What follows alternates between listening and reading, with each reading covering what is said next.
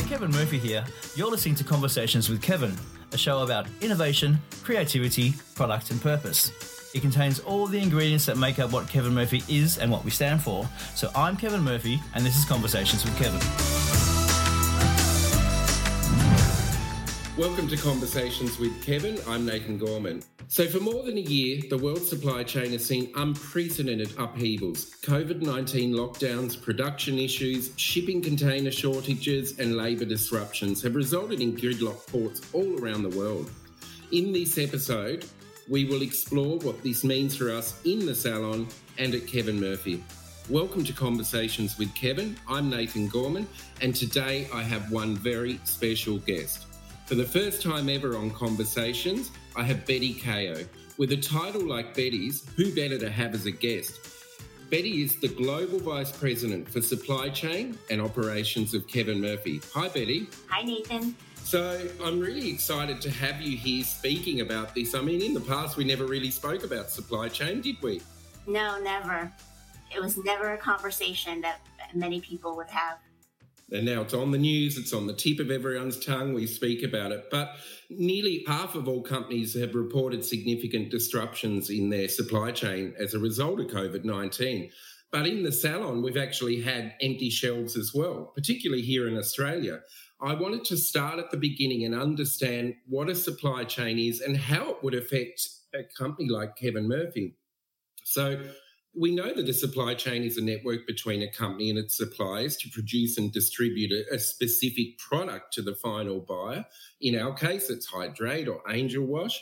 But the supply chain also represents the steps that it takes to get the product and service from its original state to the customer. So, Betty, what would you bring with your wealth of experience in this area to that statement, and how has it actually been for us at Kevin Murphy? Well, you know, Nathan, Kevin Murphy is no different than the rest of the world. Um, like you mentioned earlier, there's been so many disruptions, and unfortunately, Kevin Murphy was not immune to them. So, as a quick like example, um, once the world shut down uh, due to COVID, many households like yours or mine, we started stocking up on essential uh, things that we needed, like hand sanitizers what quickly happened mm. was this ripple effect um, that ultimately impacted the Kevin Murphy products. And for example, products that had alcohol in it, it took longer to get because uh, there was more priority to sanitizers and production mm. of sanitizers.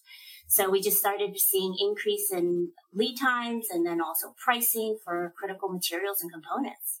Wow, that's really interesting. And I, I remember that hand sanitizer moment, Betty. Um, and the toilet paper moment as well. Absolutely, the toilet paper. Everybody had went through that. So, talk about your career then for us. Well, in general, my entire working career uh, within supply chain, like I mentioned, supply chain was a mystery to so, so many people. Fortunately mm. or unfortunately, um, it's been a topic of everyday conversation for us um, you know, the world and the global supply chain these days, they're just so connected and linked that if mm. something were to happen halfway around the world, um, we'll eventually feel the effects of it, just like we are right now with price and fuel. Mm. That's interesting. So, I mean, just to give you an example, what happened um, here in the U.S. in Texas, we we suffered from a really really bad winter storm in uh, in Texas area, and many you know cities and towns they weren't prepared for it. So pipes were frozen and then homes and businesses, they lost power for days. And uh, what actually ended up happening was a lot of manufacturing plants, like petrochemical producers, declared and force majeure and actually had to shut down their businesses for a period of time. So what that really means is, is that they weren't able to actually um, meet their obligations to supply us with the you know raw materials or the chemicals that we needed on a consistent basis. So we mm. had no mm. choice, and many manufacturers actually had to go to a different supply source completely and quickly react and make those changes. Do you know, Betty? Um the five million people are in lockdown in China again now, two years into this pandemic. So we've got another wave of that coming because of that. Would you say? Yeah, absolutely. Where, you know, constantly having to keep up to see what's happening around the world. And more so now, like I mentioned, with the globalization, you have to pay attention to what's going on in many different parts of the world that you typically wouldn't be used to, to doing. So, mm. yeah, absolutely. It's That's amazing. have another, you know, impact down the road at one point.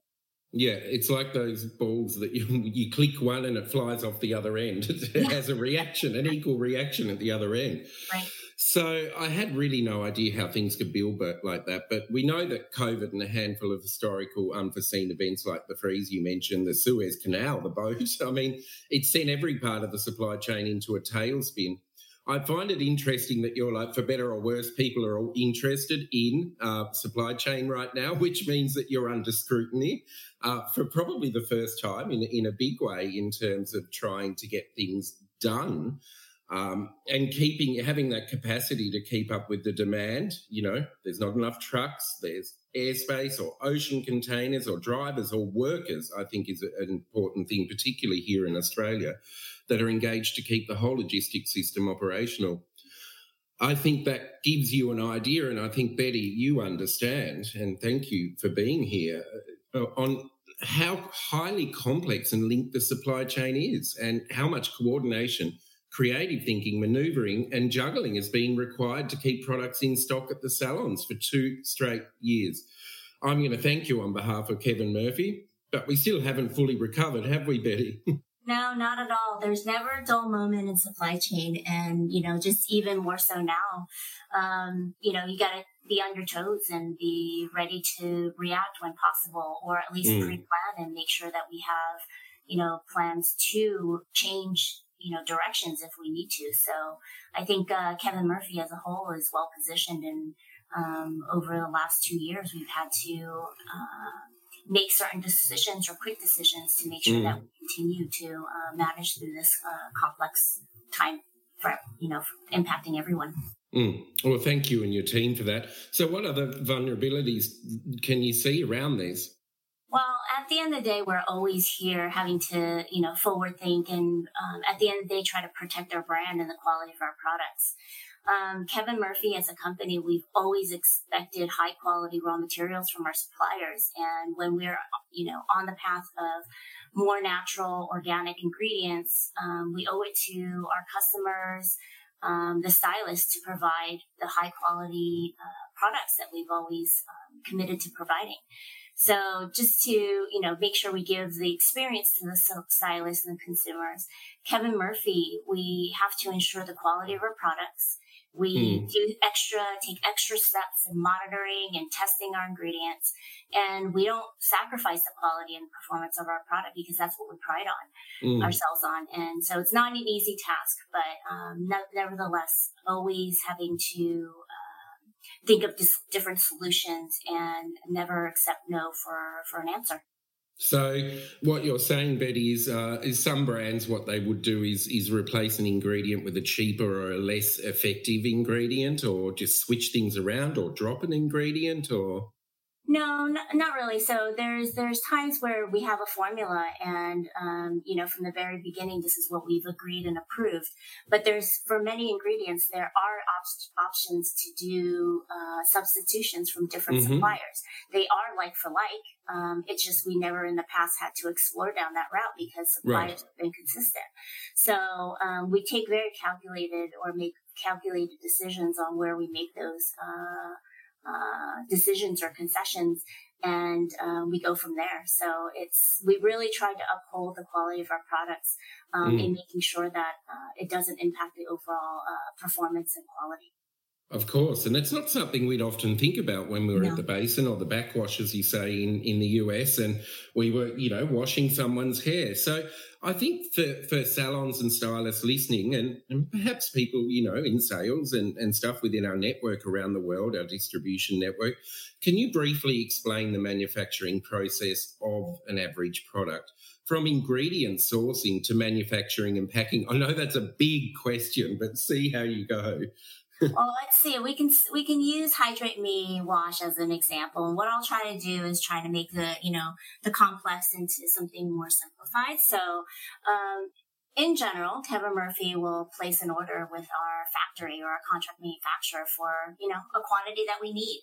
And then mm-hmm. our partners or our suppliers will then go ahead and order the materials, um, like I mentioned, that we've approved and um, order all the raw materials, you know, for it to come in at the same time. And then mm-hmm. along with that, provide our suppliers with packaging components like the caps, the bottles, or even the shipping cartons. Um, the key point here is that all the materials need to arrive in a particular window and, it all needs to be available um, at the same time to make sure yeah. that we can make the wash. And that's been some of the challenges in the past is, is that, um, or at least in the, you know, last couple of years is you can't go into production until you have everything. So once we, once the factories do have all the raw materials and the packaging, then they can go straight into, um, uh, filling the bottles with uh, our product. And so, there, so Betty, that's amazing. So that's actually the logistic part of this, is it? Like, I suppose stupid people like me may have actually thought that you'd just have bottle tops lying around and containers, but what you're saying is until all the components are there, nothing happens. Exactly. So nothing happens. Um, only when everything they have full visibility that things are going to be coming um, in in a, uh, a, week or two weeks prior, or mm. actually just receiving into their their factory. Nothing goes into production until that happens. That's a, it makes complete sense, but I don't know why it's such a surprise to me. I suppose you wouldn't turn it's on a pivotal a, moment. A, what, yeah, you wouldn't turn on a what do they call it? A filling machine? What are those like? What are they? The uh, yeah, filling equipment, filling lines. Yep. You wouldn't turn it on until you had everything there, would you? Yeah. Um, if we were just running one product, no. But uh, more often than not, the contract manufacturers, what they do is they have to, you know, they have so many orders that are coming in from different uh, customers, like Kevin Murphy, and they schedule. So they make sure mm. that the lines are running. Um, but they will have to wait to put Kevin Murphy products into the mm. production line once everything is available for them. And do those lines generally run 24 7? Um, I think of late, uh, they've been, for certain contract manufacturers, they, they do run um, 24 7, but uh, they would need to balance um, how much work they have. So some run five day operation, some run six days. So it really mm-hmm. depends on the need. But those lines are typically not going down unless we absolutely have, uh, you know, just for, for example, COVID um, mm. when people were getting uh, sick. They had COVID guidelines in place where they had to shut down or um, mm-hmm. you know, do some type of cleaning or sanitization. So mm. uh, those are the occasions where they would stop the line and, and, and clean. I mean, even here in Australia, there's been a problem with labour because our borders have been shut, but also a problem with labour because of the COVID isolation risks. You know, you must stay in your home for this amount of time we know labour's a problem. In Australia, they couldn't even get raw ingredients picked. Um, so, how would labour affect us globally as a, as a brand, Betty? Well, you know, even even before the pandemic, um, manufacturing or logistics, we've always struggled with labor shortages. But even more so now, heightened because of the pandemic, um, it, has been a real challenge, you know, depending on parts of the world, finding the labor that we need or the the people um, to want to come in. Because you know, here in the U.S., our our benefit there's benefits or incentive incentives um, for people to actually stay home during that period. So getting people to come in to work was quite a bit of a, a challenge. And then, mm. you know, on top of that, when people are working, um, they have to abide by social distancing requirements and um, and if there were positive cases, then there were immediate shutdowns, just like what's going on with uh, uh, China right now. Mm. It's they're never planned, and uh, at this point, you just have to react and see and do an assessment on how Kevin Murphy as a company will be impacted by some of these uh, last minute changes. Mm. Um, so overall, you know, for a lot of these factories, they lose a lot of productivity. And when you don't have the people to um, run continuously, it just creates issues in terms of uh, production uh, capacity and overall, you know, um, product that you know gets made and supplied to customers like us. Mm. Even delivery drivers Oh yes, still. I mean, it, it was uh, as crazy as we had the all the inventory to ship from one location to the other, but there was a special, um, you know, driver to have to drive dangerous goods and they require mm. a, a, driver with certificates. And at one point we were short on, um, drivers with that are certified to be able to, you know, drive the pr- trucks from one location to another. So it's, it's all the things that you would never expect back in the day. And now it's happening and, you know, just having to, to be able to figure out solutions to keep moving. Uh, so the knock-on effects have left the cargo ships stranded off the coast of major ports and around the world for weeks at time. We've seen the vision from where you are, Betty, in Southern California. We've seen the vision from Singapore. It's quite amazing. Like Jenga pieces, you know, uh, port officials are, are, struggling to clear their docks. I mean, if you look at that satellite imagery, listeners, Google it, and you will just see that backlog.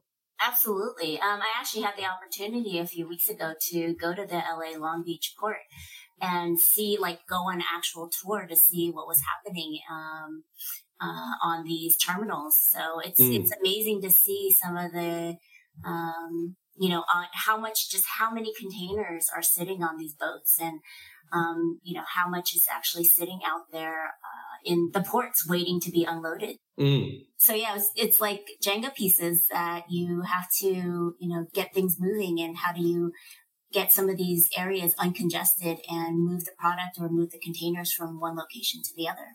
So mm. it's that ongoing game that we've had over the last, uh, you know, year to two years, and it will continue to go for quite some time. Yeah, great. So it's never been so prominent. The question is, uh, what challenges are we going to have for the next kind of few years ahead? So what can we expect, Betty? Um, I, 2022 is still going to be just as challenging as the last two years, uh, Nathan. Uh, there's just so many factors that continue to affect all of us. And, um, like we mentioned earlier, uh, geopolitical events that we're, you know, monitoring and watching throughout the world, um, labor negotiations that, you know, in Europe, at least like mm. paper mills or, you know, here in the U.S. with the LA Long Beach port, um, mm inflation that's all going to have an, some kind of impact and right now the best way we can uh, respond is to be flexible and make sure that we're investing and putting our resources in the right places mm. what's the price of gas or petrol in the us at the moment in uh, just uh, over the weekend six dollars and 20 cents per per gallon Mm. Um, we we purchase by litre. We're a dollar ninety a litre right now. We'd have to Google how many yeah, gallons. Yeah, I think it's two or three times, right? So I think it's actually uh, gallons is about two to three. Times. It's about the same then. Okay, great. Yeah. That was interesting because the last time uh, I was speaking to someone from the US, the US was significantly lower than Australia, but it seems to have uh, caught up. So, I mean, let's touch on inflation because the reason, one of the reasons I, I wanted to record this podcast with you, Betty, was because first and foremost, we wanted our network to understand why there may be disruptions of products and may, why there may be gaps in the shelves in a salon or and things like that. But secondly, I wanted to give our salon and stylist network a, a, an opportunity to actually um, look at their pricing and put their pricing up because inflation is a thing. And so, what do you think if you could put your mind at a salon level? what do you think this could all mean at a salon level? Well, it's a good question just because, you know, even not even having put myself into a salon level, it's even as a consumer, um, now understanding the different price increases that are happening all throughout the chain. I mean, the cost mm. of shipping from, you know, what used to be a uh, few thousand dollars, three to four thousand, you know, at one point, uh, last summer was costing 15 to 20 to 25,000, um, to move a container or even a raw material that makes, you know, our products work like silicone um, in some cases, just a few weeks ago, they were three, four times the normal price that um, we're used to paying. So all of that is going to have a ripple effect um, that we see, you know, in at the salon level for the, um, you know, products that are sitting on the shelf, or even, you know, everyday items that we're using or you know consuming, like food or mm. essentials like toilet paper and um, um and just very mm. dis- different household products.